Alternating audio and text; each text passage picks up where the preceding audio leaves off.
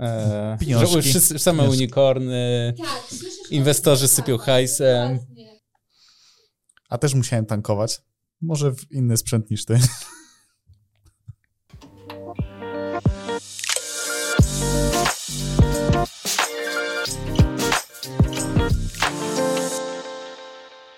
Cześć, z tej strony Nikodem. Witam w kolejnym odcinku podcastu Division. Dzisiaj w studio jest ze mną Jakub Sikora. Cześć Jakub. E, z Jakubem będę rozmawiał o startupach w IT. Przynajmniej taką mam nadzieję. Mhm. Standardowo proszę naszych gości, e, żeby powiedzieli kilka słów o sobie, więc proszę. To jest moje ulubione zajęcie, mówienie o sobie. A tak naprawdę to nie. Nigdy nie wiem, co powiedzieć. W kontekście tej rozmowy zdarzało mi się robić startupy. Mm, myślę, że pierwszy startup można byłoby powiedzieć, że był, znaczy startup, bardziej taka zabawa w startup, to tak kilkanaście lat temu, jak gdzieś byłem na studiach, coś takiego. Hmm. Sfailował e, niemożebnie. E, to nawet nie była firma za bardzo, tylko gdzieś tam jakaś idea, którą tam realizowaliśmy i próbowaliśmy na to znaleźć klientów. Ale już tak bardziej na poważnie, no to, to, to pierwszy startup taki własny, który był już na poważnie, jako firma z inwestorem, to, to było no już 3 lata temu, ponad 3,5. W zasadzie to prawie 4. A ile mniej więcej startupów miałeś okazję wystartować? Albo próbować wystartować? E, to był jeden startup, jaki wystartowałem tak super na poważnie. Mhm. E, natomiast pracować e, nad jakimiś produktami i nad startupami, gdzie miałem w przedsięwzięciu jakieś udziały, no to było ich kilka, trzy, cztery. Niedużo. Żaden nie wyszedł. Okej. Okay. znaczy nie wiesz, to ciężko powiedzieć, trzeba byłoby sobie zdefiniować pojęcie sukcesu tutaj, bo jak dla mnie, szczególnie ten, ten pierwszy taki, taki super na poważnie, który, e, który zbankrutował, mhm. e, to nadal był w pewnym sensie sukces dla mnie. No, jakby nie było, szczególnie, że mieliśmy inwestora, przez, przez długi czas ktoś mi płacił, co prawda niewiele, ale jednak za to, że sobie siedziałem, robiłem swoje rzeczy, uczyłem się dużo i... I jakbyś tak mógł opisać, od czego to się zaczyna? Co, co takiego zrobiłeś, że mogłeś ten swój pomysł nazwać już startupem, a nie czystym pomysłem? A to jest odwieczna e, dysputa filozoficzna, czym jest startup i czym on mhm. się różni od jakiejś małej bądź też młodej firmy. E, sam nie znam obiektywnej odpowiedzi na to pytanie, ale e, mi się wydaje, że startup, o startupie tak subiektywnie rzecz biorąc można by mówić, kiedy to jest faktycznie ta młoda firma, natomiast taka, która jeszcze nie do końca znalazła swój model biznesowy, i, a próbuje robić coś na tyle nowego, jest to swego rodzaju wyważanie jakichś zamkniętych drzwi, nie? otwieranie jakiejś nowej, nowej drogi na rynku. E, no i w, w naszym przypadku ten, ten nasz pierwszy startup to był tak zwany fintech, Mówisz o którym? O tym, co miał miejsce trzy lata temu? Tak, tak, tak. Ten, ten, ten, okay. ten, ten, ten właściwy. Nie? nie mówię o tych, tych zabawach na Czy studiach. miałeś już jakąś nazwę tego? Możemy się tak odnosić do tego przez jakąś nazwę? Jasne. Fincastly.com się nazywał. E, nazywa w sumie jeszcze, bo tam jeszcze do końca nie zostały zamknięte wszystkie mhm. formalności po latach nadal. E, natomiast to jest, e, e, no to jest fintech, który, który miał za zadanie wykorzystać świeżutko wprowadzone mm, dyrektywę PSD2, czyli komunikację z, z bankami, z instytucjami finansowymi do tego, żeby mm, pobierać jakieś tam informacje finansowe dotyczące szczególnie spółek, firm. To była aplikacja dla, no, dla MŚP, dla mikro przedsiębiorców do, no, do kontroli finansów, do kontroli mhm. cashflow. E, u nas jeszcze tego, tego nie było. Były jakieś podobne rozwiązania na rynkach, gdzie, gdzie co prawda PSD2 nie obowiązywały, bo, bo to poza unijne rynki, ale, e, ale widać było, że to miało jakiś tam potencjał. Więc próbowaliśmy to zrobić u nas. Trochę inaczej, ale jednak. I to było tak, że to był taki twój pomysł? Stwierdziłeś, że o, fajnie by było coś takiego stworzyć i dawać mi komputer, to naklepę kod. Wiesz co? Yy Hmm. Ogólnie ta, ta historia zaczęła się trochę wcześniej, jeszcze zanim sam startup powstał, bo w, tak z pół roku, niecały rok wcześniej postanowiłem ja i mój kolega z pracy odejść z firmy, w której pracowaliśmy. Pracowaliśmy wtedy w Software House jako programiści po prostu hmm. i robić jakiś swój własny interes, docelowo właśnie tworzyć jakiś produkt, e, jakiś startup Natomiast e, w międzyczasie robiliśmy też dużo innych rzeczy. Między innymi robiliśmy dużo różnych eventów w branży IT. No i te eventy mają to do siebie, że one pochłaniają całą możliwą przestrzeń po prostu. To było tuż, tuż przed pandemią, więc to jeszcze... Było tak, że to sami organizowaliście te eventy? O co? Tak, bo my, my, no to się fajnie cofamy teraz w czasie e, i w zasadzie powinienem od tego zacząć. To chyba muszę popracować nad przedstawieniem się przed, e, przed tym wszystkim, e, jeszcze razem z tym samym kolegą zresztą, z którym, z którym potem założyliśmy startup, założyliśmy też fundację. Fundację, która miała na celu właśnie propagowanie naszego regionu, w którym mieszkamy i pracujemy, czyli Śląska, ale też konkretnie w, w kontekście IT Czyli mhm. jako miejsce, fajne miejsce do pracy w IT, fajne miejsce coś tam do założenia, jakieś firmy IT i tak dalej. E, takie lokalno-patriotyczne przedsięwzięcie. E, operacyjnie się to w sumie e, sprowadzało do tego, że bardzo dużo robiliśmy różnych eventów, które, które miały też na celu właśnie to, żeby pokazać w, w jakim fajnym miejscu gdzieś tutaj pracujemy, jakie to są firmy w okolicy i tak dalej. Dużo jakichś hackathonów, meetupów różnego rodzaju, e, łączenia różnych grup, które do tej pory gdzieś tam były porozsiewane po Śląsku w jakieś większe, większe ekipy i, no i konferencje, które już miały o wiele większy zasięg.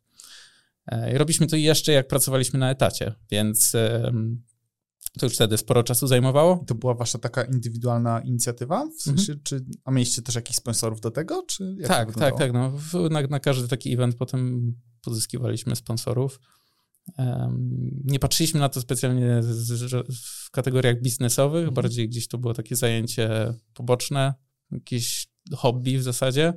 I kiedy odchodziliśmy z pracy, to nawet, nawet nie myśleliśmy o tym, żeby żeby robić to na poważnie, mhm. tylko to nadal było coś, co robimy pobocznie. No niestety jak nam odeszła praca etatowa, to bardzo szybko wypełnił nam ten czas e, to, to, te zadania poboczne związane z eventami. No to głównie wynikało właśnie z faktu, że mieliśmy dwie takie bardzo duże konferencje zaplanowane na 2019 i to we wrześniu był e, Summit, który robiliśmy razem z MidJS-em, który akurat wtedy wypadał w Katowicach, więc tam trochę, trochę pomagaliśmy ekipie, e, tak operacyjnie na miejscu, e, bo, bo sam MidJS Katowice po prostu e, no, ma niewiele takich osób organizacyjnych, żeby, żeby takie duże przedsięwzięcie ogarnąć.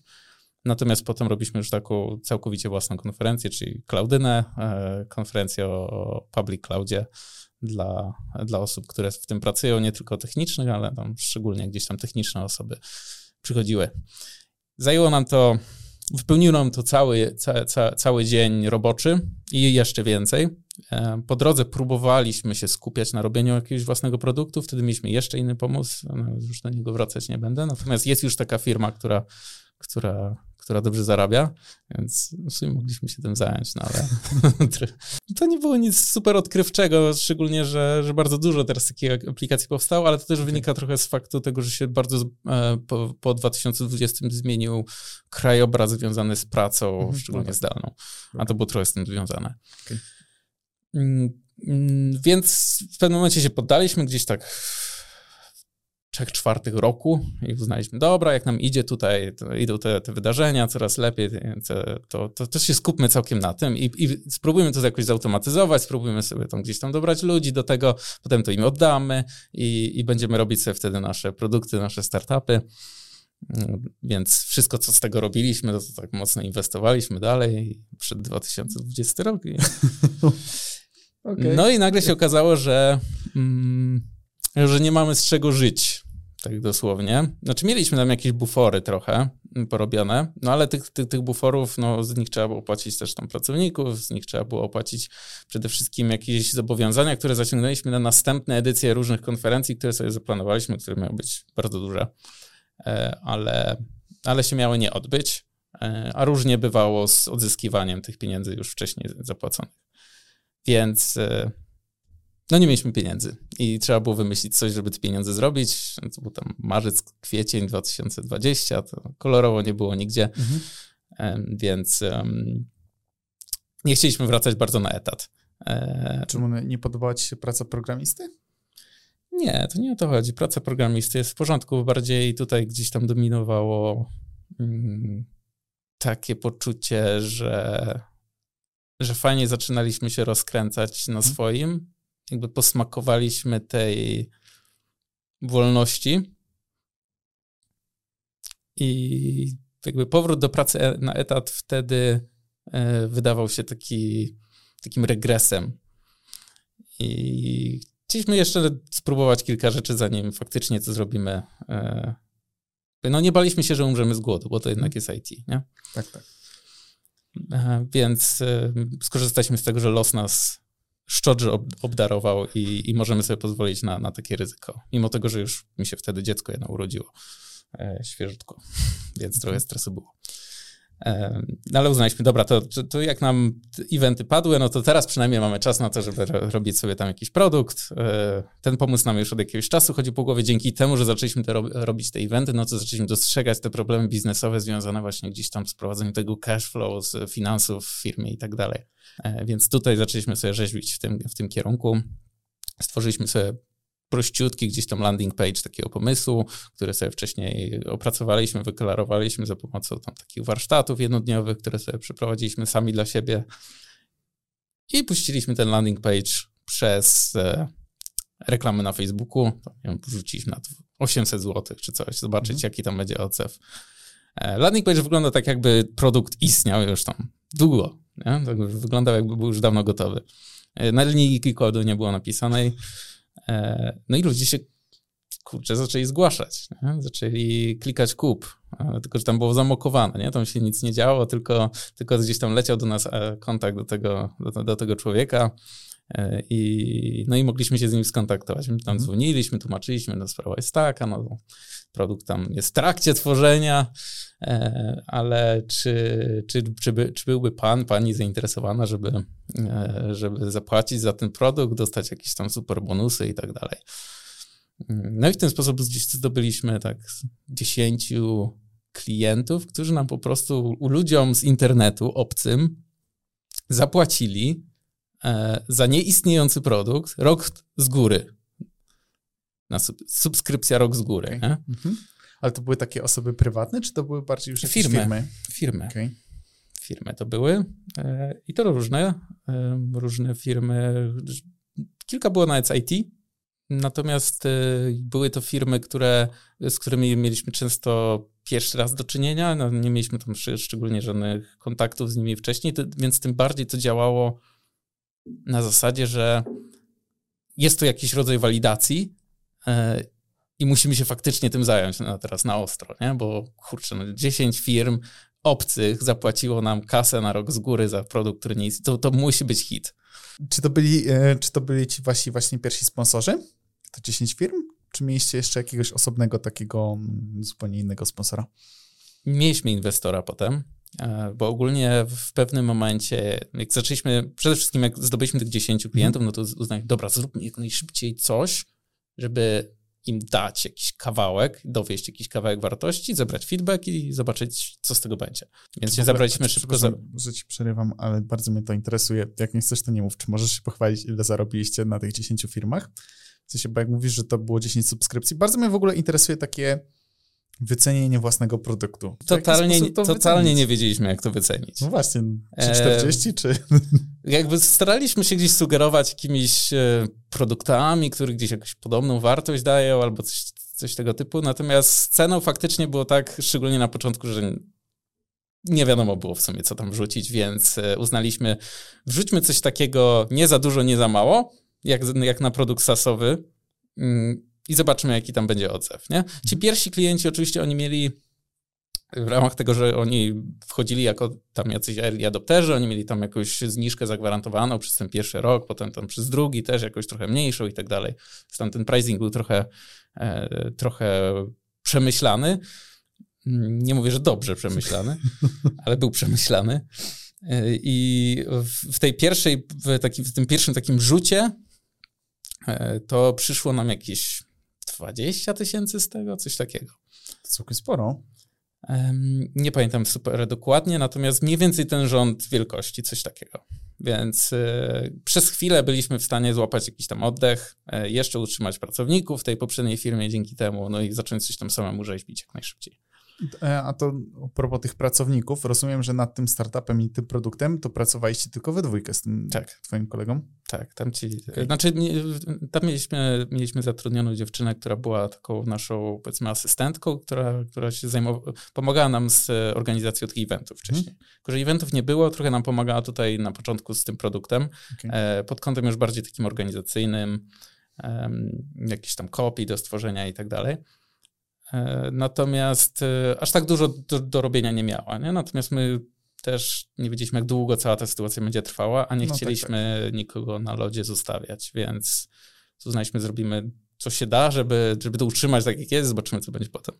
My się zajęliśmy robieniem tego, tej, tej wersji 0.1, nazwijmy to, mm, a w międzyczasie zamknęliśmy tą, tą, tą, pierwszą taką sprzedaż, nie? Bo, bo na początku chcieliśmy się szybko skupić przez te pierwsze parę dni na tym, żeby to, to dowieść. Ale przez ten formularz kontaktowy zaczęli się zgłaszać różni ludzie. I to już nie byli gdzieś tam, znaczy część to była jakieś tam potencjalni klienci, którzy gdzieś tam nas znaleźli, bo ktoś tam e, zobaczył reklamę, wrzucił na grupę na Facebooku i tam już zaczęło trochę lecieć własnymi torami. I już zaczęli się do nas zgłaszać wtedy ludzie, którzy bardziej myśleli o tym, żeby, żeby zainwestować.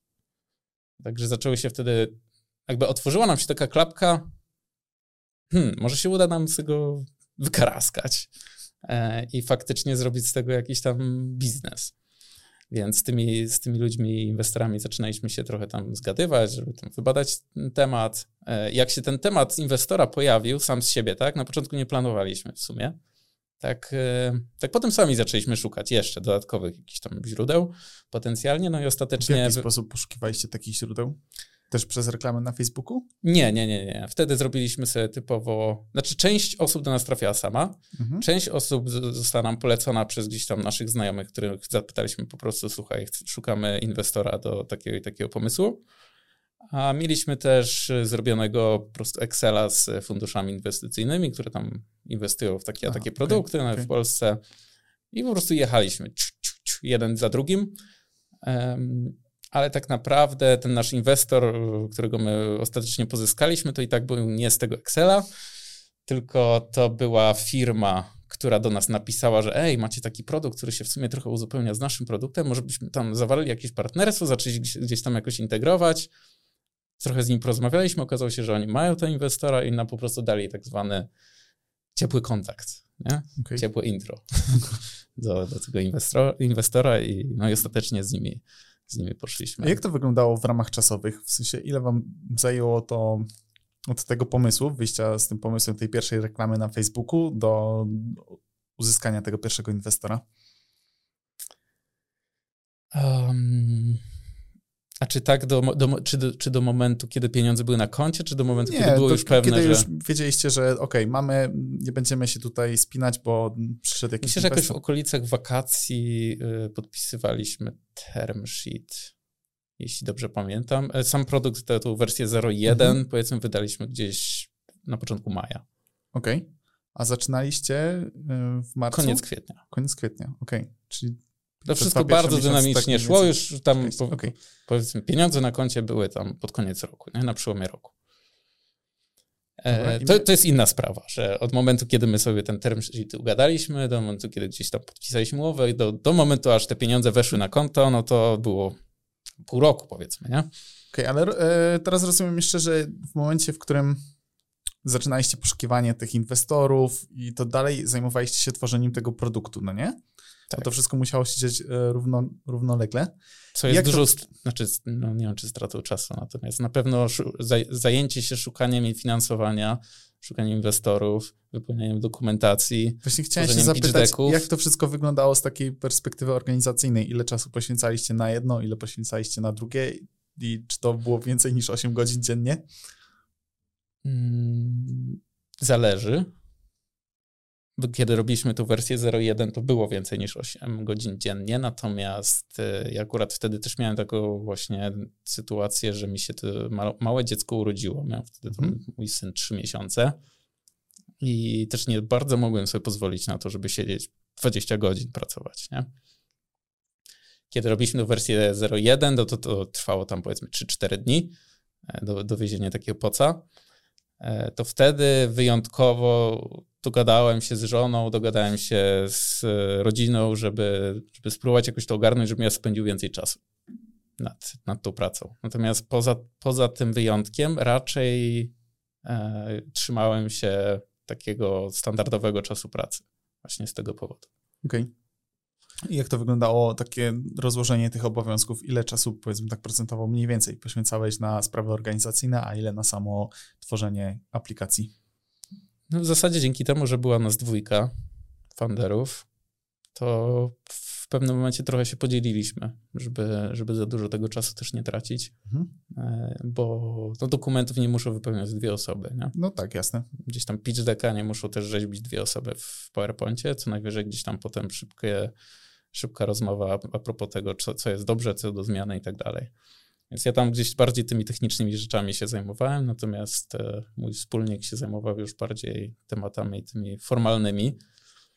E, no, zajmuje to dużo czasu. Nie, nie, ciężko mi powiedzieć, ile to procentowo zajmuje, natomiast spokojnie, jeśli by tak naprawdę poświęcić ten czas na, na robienie produktu, na sprzedaż tego produktu, na rozmowy z klientami i tak dalej, wydaje mi się, że człowiek ostatecznie by mógł wyjść w niektórych przypadkach znacznie lepiej na tym.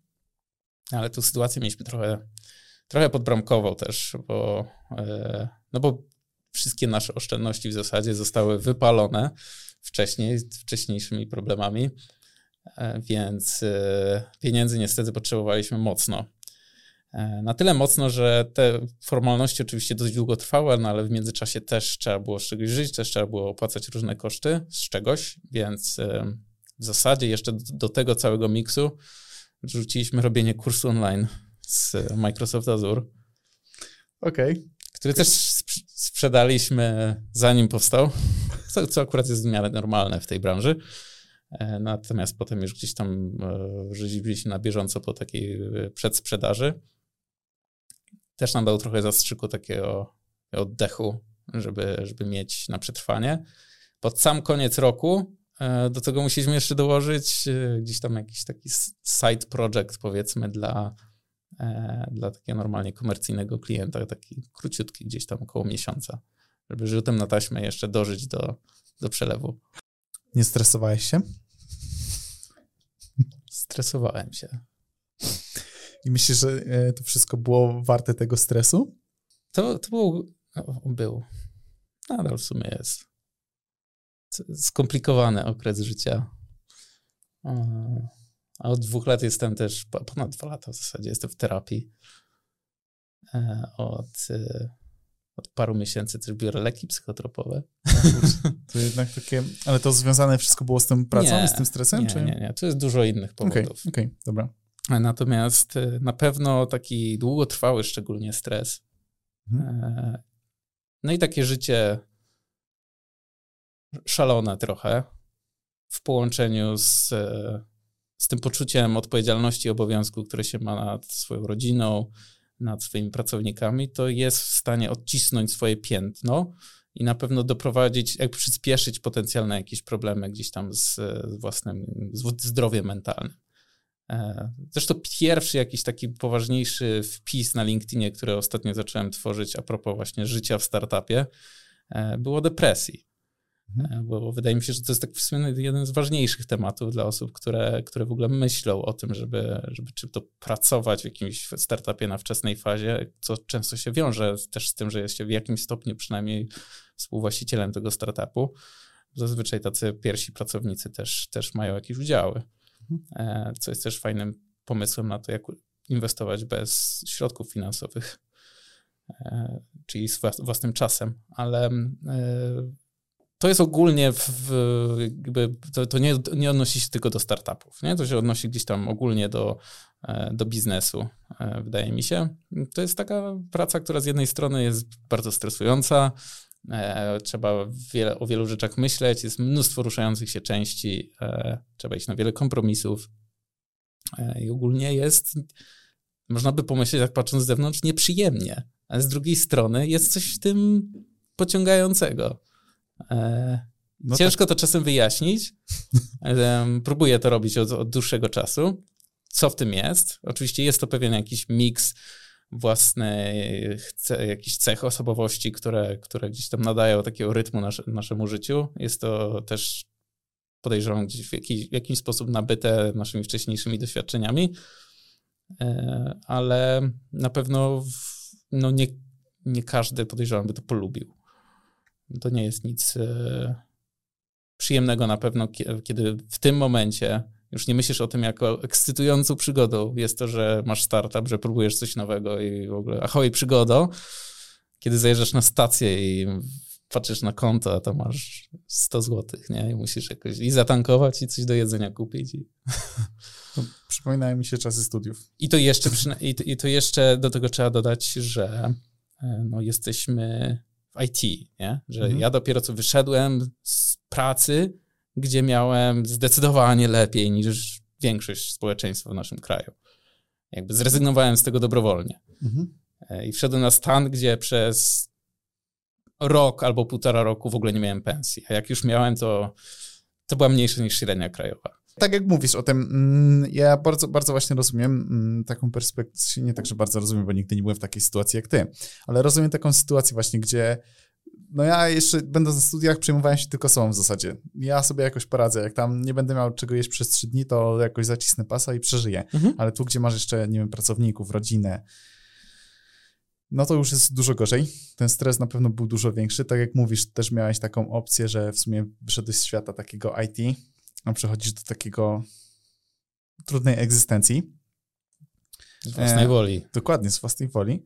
Ale z drugiej strony też rozumiem coś takiego, taką chęć posiadania swojego startupu, tworzenia własnego produktu, gdzie jesteś właśnie odpowiedzialny za to i masz, w, masz wgląd we wszystko. W sensie możesz podjąć konkretną decyzję, od ciebie zależy naprawdę dużo w większych jakichś firmach, korporacjach, to jesteśmy tak tylko naprawdę pionkami, więc to myślę, że praca może nie generować takiej satysfakcji jak w przypadku startupów. Jedną z lepszych rzeczy w sumie jest w pracy we własnym startupie jest to, że tak naprawdę to ty sobie wybierasz zespół, nie? Często jest tak, jak pracujesz dla kogoś, czy to w jakimś software house, czy jakimś korpo, czy gdziekolwiek indziej, no trafiasz do zespołu, no i uczysz się z tym żyć. Mhm. E, zależy, co to jest za zespół, jaki to jest zespół i tak dalej. Nie mówię, że to jest coś złego koniecznie. Natomiast ja też mam specyficzne preferencje co do osób, z którymi, z którymi pracuję. E, w tym momencie byłem w stanie po prostu sobie ich dobrać według własnego klucza. Wiem, czego się spodziewać po nich. Rozumiem się na zupełnie innym poziomie niż, niż gdzieś tam z ludźmi e, z zewnątrz, powiedzmy. Więc e, to, to była jedna z, z większych zalet, która bardzo przyspieszała też pracę nad produktem i często utrzymywała e, gdzieś tam moje zdrowie psychiczne na odpowiednim poziomie. Jednak zawsze byli ci kompanie obok, którzy przeżywają to samo. Też są w startupie. Skoro już tutaj poruszyłeś kwestię zespołu, to co działo się dalej z waszym startupem? Mamy końcówkę roku. Macie już takiego inwestora, Widzicie, że produkt się powoli rozwija i co, da, działaliście dalej? Poszerzaliście zespół? No, zatrudniliśmy jeszcze dwie albo trzy osoby, chyba trzy osoby, już nie pamiętam dokładnie. Um, wszyscy super. Zresztą to byli wszystko, poza, poza, poza naszą QA-ką, którą, którą faktycznie tak trochę z zewnątrz, z zewnątrz zatrudniliśmy, natomiast okazała się no, niesamowitą osobą. E, pod kątem i etyki pracy i ogólnie tego, tego jaką, jaką jakość dostarczała, pomimo tego, że ogólnie była dość niedoświadczona, nie? ale też bardzo szybko łapała rzeczy. Ale tak poza tym to, to zatrudniałem znajomych. Mm. Właśnie tak jak mówiłeś, miałeś wybór na to, kto będzie zrekrutowany. Jak, jak, wygląda taka rekrutacja do startupu? Brałeś jakiegoś znajomego, mówiłeś, z tobą kiedyś pracowałem, będzie się fajnie pracować, chodź? Trochę tak, no, wpisałem, e, chodź do mnie popracować, potrzebujecie. No dobra, czekaj, za tydzień rzucę wypowiedzenie. Właśnie się zastanawiam, jak taka rekrutacja może wyglądać. No, no w sumie tak to czy wyglądało. To, czy to jest tak, że to, ty musisz kogoś zachęcić do tego, żeby przyszedł do startupu, czy to, czy jednak odbywasz taką rozmowę rekrutacyjną z daną osobą, żeby sprawdzić kompetencje? Nie no, tych osób, które ja zatrudniałem, to nie robiłem rozmowy rekrutacyjnej, bo to zazwyczaj są, były osoby, z którymi już pracowałem. Mhm. w taki czy inny sposób. Nie, akurat niekoniecznie w tym samym gdzieś tam komercyjnie projekcie, ale miałem do czynienia, w sensie wiem, jak dana, dana osoba pracowała i e, jak podchodzi do, do rozwiązywania problemów, właśnie jaką ma etykę pracy e, i nie musiałem tego sprawdzać, nie? Po co mi sprawdzać, czy, czy, czy umie kodzić, w sensie... Na tyle to e, nawet jeśli z tą osobą nie pracowałem bezpośrednio w projekcie, ale tyle razy rozmawialiśmy o różnych rzeczach przez mm. lata, że ja nie muszę tego sprawdzać, nie? Nie, no, nie, jasne. Jak tylko zastanawiałem się, jak to mogło wyglądać z twojej perspektywy. Tak, no ale tak odpowiadając na to, co, co potem, to już tam całej historii nie ma co przechodzić tak super dokładnie, natomiast no, w, popracowaliśmy jeszcze trochę nad produktem. Znaczy, mieliśmy problemów różnych, mnóstwo, bardzo dużo orbitowało w zasadzie wokół warstwy biznesowej, szczególnie, że robiliśmy to nie mając szczególnie doświadczenia w tym i wiele rzeczy się ucząc dopiero, e, więc popełnialiśmy też masę błędów po drodze, czy to w e, budowaniu komunikatu do potencjalnych klientów, czyli tam powstawał nam duży mismatch pomiędzy tym, co klient oczekiwał w momencie, kiedy widział aplikację pierwszy raz w życiu, mhm. a pomiędzy tym, co my faktycznie dostarczaliśmy czy e, ogólnie problemy ze sprzedażą, czyli brak jakiegoś tam wypracowanego kanału tej sprzedaży, e, a przynajmniej w jakiś taki przewidywalny sposób, co się przełożyło na to, że, że te przychody były zdecydowanie za mało w porównaniu do tego, co sobie planowaliśmy, więc pieniądze o wiele szybciej się też kończyły. E, no i w ostateczności musiało się to skończyć plajtą. Natomiast też próbowaliśmy, ile, ile wlezie to naprawić. Próbowaliśmy różne sposoby, zmienialiśmy, zmienialiśmy modele pricingowe, zmienialiśmy sam sposób, jak, jak aplikacja działa w, e, w, w swoich założeniach. Mieliśmy też sporo problemów technicznych niestety z, z kluczowym elementem aplikacji, jako że ona się tak opierała mocno na integracji z bankami, mhm. które świeżutko w zasadzie zaimplementowały to, ten standard, e, który był wymagany przez PSD2 i open banking. No było dużo błędów też w API banków, szczególnie banków oferujących konta korporacyjne dla spółek i tak dalej. Raz to działało, raz nie działało. Zgłaszaliśmy baga do banku mhm. i czekaliśmy pół roku. Dla startupu pół roku, no, co jest. No, być no, albo nie być. Zgadza się. A klient też, no, co klienta interesuje, że, że to w sumie nie nasza wina, jak e, płacę za produkt, ma działać to już tak e, skracając wiele różnych prób, w pewnym momencie ustaliliśmy sobie po prostu deadline, gdzie musimy poinformować zespół o tym, że będziemy musieli zredukować e, zespół praktycznie do kora, czyli do nas dwóch, mhm. E, tak żeby oni mieli czas na to, żeby się przygotować, czas na to, żeby gdzieś tam rozsyłać jakieś CV-ki, cokolwiek. No co nas na pewno pozytywnie zaskoczyło, to to, że kiedy już ten termin nadszedł i nadeszła też ta nieprzyjemna rozmowa do odbycia, do tego, żeby powiedzieć, że no sorry, ale jeszcze nie jest oficjalnie wypowiedzenie, dajemy dodatkowy bonusowy miesiąc, ale za mhm. miesiąc będziemy musieli rozpocząć okres wypowiedzenia, e, no bo na tyle możemy sobie pozwolić, więcej już kasy nie będzie. E, I zespół po prostu zamiast, e, zawsze jest takie oczywiście ryzyko, że oni w tym momencie po prostu klapnie motywacja, tak, oni już tak, zaczną no. szukać pracy, no i to się wszystko już rozejdzie, to oni do końca, do ostatniego dnia robili wszystko, co w ich mocy, żeby, e, żeby znaleźć sposób, jak uratować ten biznes, więc no, na pewno Bardzo fajnie. No, ale to też jest kwestia tego, że tak jak mówisz, miałeś e, wpływ na wybór zespołu. Myślę, że fajnie, fajnych ludzi w takim razie wybrałeś. Co się stało w momencie, w którym już doszło do redukcji? Zredukowaliście zespół do tej części korowej, została was tylko dwójka? Tak, to mi też już trochę wtedy motywacja klapła. W sensie mm. jakby praca bez tego zespołu już tym bardziej, że ja już byłem wypluty całkowicie z wszelkiej kasy. Mm-hmm. E, I no byłem też takim dość Um, ja byłem dopiero na początku wtedy terapii też, więc e, było ciężko ogólnie. No i pewnym momencie uznałem, że po prostu jest to już za dużo na ten moment, że trzeba wiedzieć, kiedy się cofnąć i, mhm. i się odbudować, bo, no bo nie, nie, nie zawsze warto brnąć na siłę e, w temat, kiedy widać już z daleka. Wszystko wskazuje na to po prostu, że trzeba odpuścić. Ale rozumiem, że w międzyczasie próbowaliście jeszcze jakoś e, intensywnie poszukiwać nowych inwestorów albo, no nie wiem. Byliśmy nieinwestowalni niestety w tym momencie już. Czemu nie?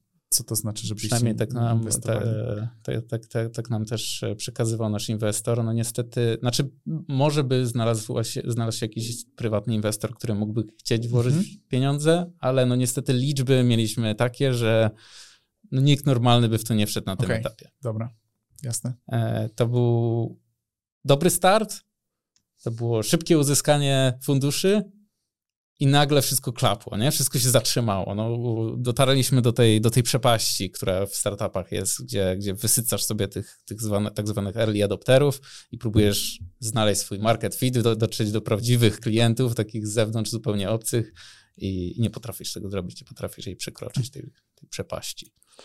E, No i my tam wpadliśmy i się rozbiliśmy. Ale co, nie ma tego złego, co by na dobre nie wyszło. Właśnie tak jak mówiłem, mieliśmy mnóstwo e, lekcji z tego wyciągniętych. Zrobiliśmy sobie potem tak z miesiąc później, kiedy już wszystko tam zdechło, e, takie postmortem, taką sekcję zwłok. E, retro w zasadzie, tylko że jakby z całego biznesu, nie? Dwa retra. Bo mieliśmy takie jedno bardziej biznesowe, jedno takie bardziej techniczne. Robiliście z całym zespołem, czy tylko z tym twoim kolegą? Tak, tak, tak. Wszyscy z powrotem się spotkaliśmy fizycznie na miejscu e, Mhm. u nas w biurze w Katowicach i sobie przygadaliśmy. Co zrobiłeś później? Już mamy tą sytuację, kiedy widzisz, że start, startup nie wypalił, już nic z tego nie będzie, a pieniądze dalej są potrzebne. Trzeba, trzeba było zacząć szukać jakiejś pracy. Ale jak sobie myślałem, żeby z tego wspaniałego piekiełka, które jednak nie wiem dlaczego strasznie mi się podobało, mimo tego, że mnie stresowało okrutnie, e, wracać do, do ciepłej posadki właśnie w jakimś software house, to tak, znaczy jakbym musiał, to bym to zrobił, nie? Ale, mm, ale stwierdziłem, że, że może poszukam troszkę czegoś innego. I w sumie nie pamiętam już dokładnie jakim sposobem, natomiast trafiłem na ekipę z, akurat z Wielkiej Brytanii, która była na podobnym etapie startupu. Tro, troszeczkę dalej. W sensie na podobnym jak wy, czyli była już w tym dole, czy jeszcze przed? Była w dole. Okej, Była w dole, dobra. ale miała kasę. Dobra, brzmi ciekawie. Miała kasę. Mhm. E, No i przede wszystkim miał, tam miałbym pensję, no bo mówimy tutaj o, o, o propozycji pracy. Mhm. Miałbym pensję, miałbym jakieś niewielkie udziały, czy tam w zasadzie opcje na udziały. No i przede wszystkim em, tworzyli to ludzie, którzy nie robili tego pierwszy raz.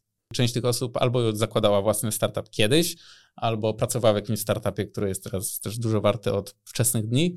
Ogólnie miała zdecydowanie większe doświadczenie, więc e, mm, dla mnie w sumie takim jednym z większych motywatorów, żeby, żeby spróbować, było to, że, że zobaczę, jak oni będą sobie radzić. Jakby chciałem dowiedzieć się, ok, my spadliśmy w przepaść, zobaczmy, czy oni mi pokażą, jakie jest przejście przez tą przepaść, albo może przynajmniej nauczę się innego sposobu spadania w przepaść, nie? I też w przyszłości będę wiedzieć innych rzeczy, których unikać, nie? na przykład.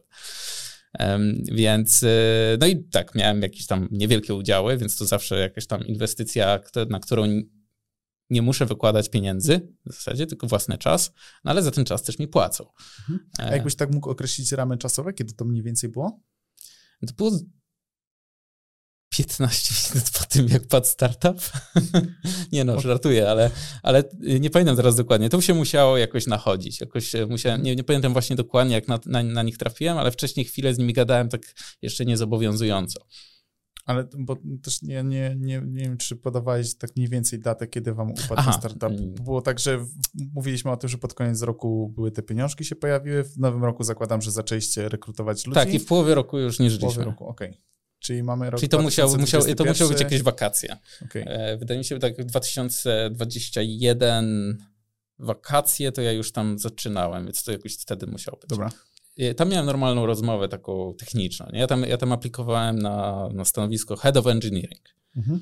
więc tam miałem normalnie z CTO rozmowę techniczną dłuższą e, i em, jakoś tak sobie przypadliśmy do gustu podczas tej rozmowy, że wydawał się na, na, naprawdę na tyle w porządku człowiekiem, a jednocześnie e, gościem o, wie, z o wiele większym doświadczeniem ode mnie e, i wydał się jako ktoś, od kogo naprawdę można się mnóstwo rzeczy nauczyć, nie tylko technicznie, ale, ale organizacyjnie czy biznesowo, więc e, uznałem, że to jest chyba najlepsze, na co mogłem teraz trafić, tym bardziej, że nadal trafiam do, do bardzo małej firmy, E, Zespół wygląda na, na mentalnie bardzo podobny do tego, do czego ja zawsze dążyłem, więc spróbujmy. No i spędziłem tam w zasadzie półtora roku, bo teraz na koniec roku sprzedaliśmy firmę. Nie szło nam najgorzej, natomiast dru druga połowa 2022 trochę klęknął rynek IT.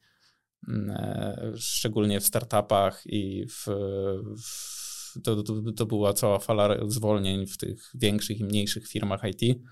E, nagle też fundusze VC, które, które już chcieliśmy zaangażować na poziomie tej kolejnej rundy finansowania, trochę się zmroziły tym, co się dzieje. Mhm.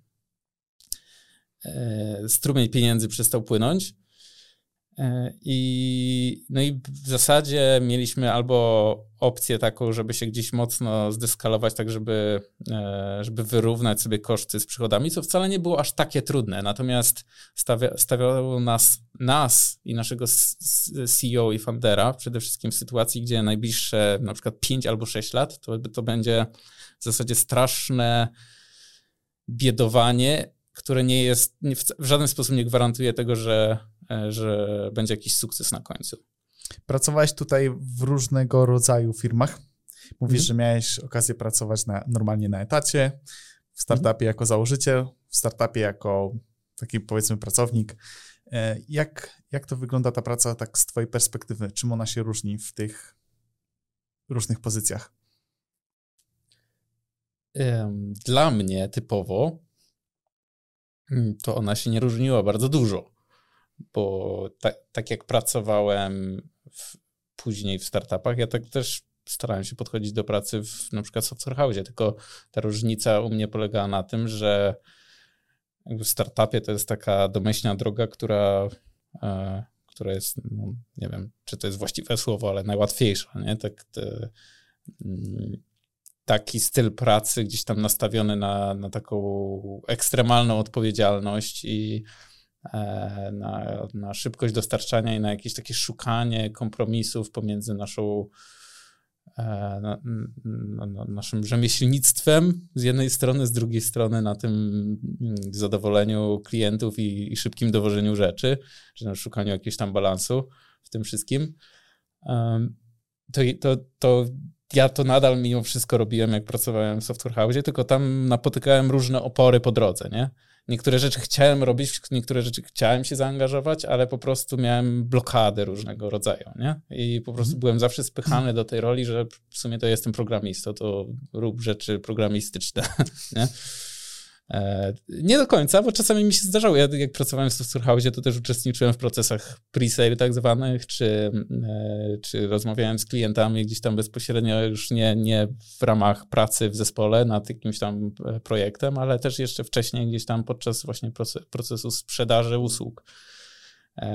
Czy jak próbowałem wymyślać jakieś pomysły na nowe usługi czy nowe produkty, które firma mogłaby wprowadzić, żeby, żeby gdzieś tam powiedzmy zdywersyfikować swoje, e, swoją działalność. No ale to było jak jakbym grzęznął co chwilę, nie? To było męczące. Co oprócz samych zdolności programowania jest najbardziej istotne, żeby móc wystartować z własnym startupem? Mm, zakładając, że ktoś na przykład e, pracuje właśnie jako programista, e, niech, niech to będzie ten software house. Już w samym software house można sporo złapać sporo skilli, które, które są dość przydatne w, w, czy to w pracy w startupie u kogoś, czy zakładanie swojego startupu.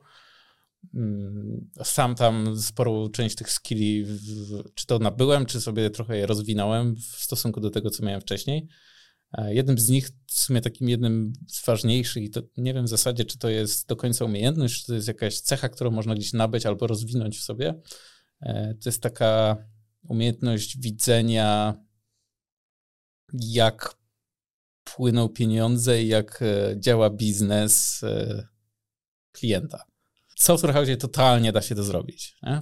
Wystarczy um, chociażby się trochę bardziej gdzieś zaangażować na tym jeszcze wcześniejszym etapie, zanim ten projekt trafia już do, do zespołu deweloperskiego, czy to jakieś estymacje, właśnie pre-sale, doradzanie tym um, account managerom w tym, jak, jak ten produkt, jak tą usługę sprzedać, czy, czy jak ją wyestymować i tak dalej.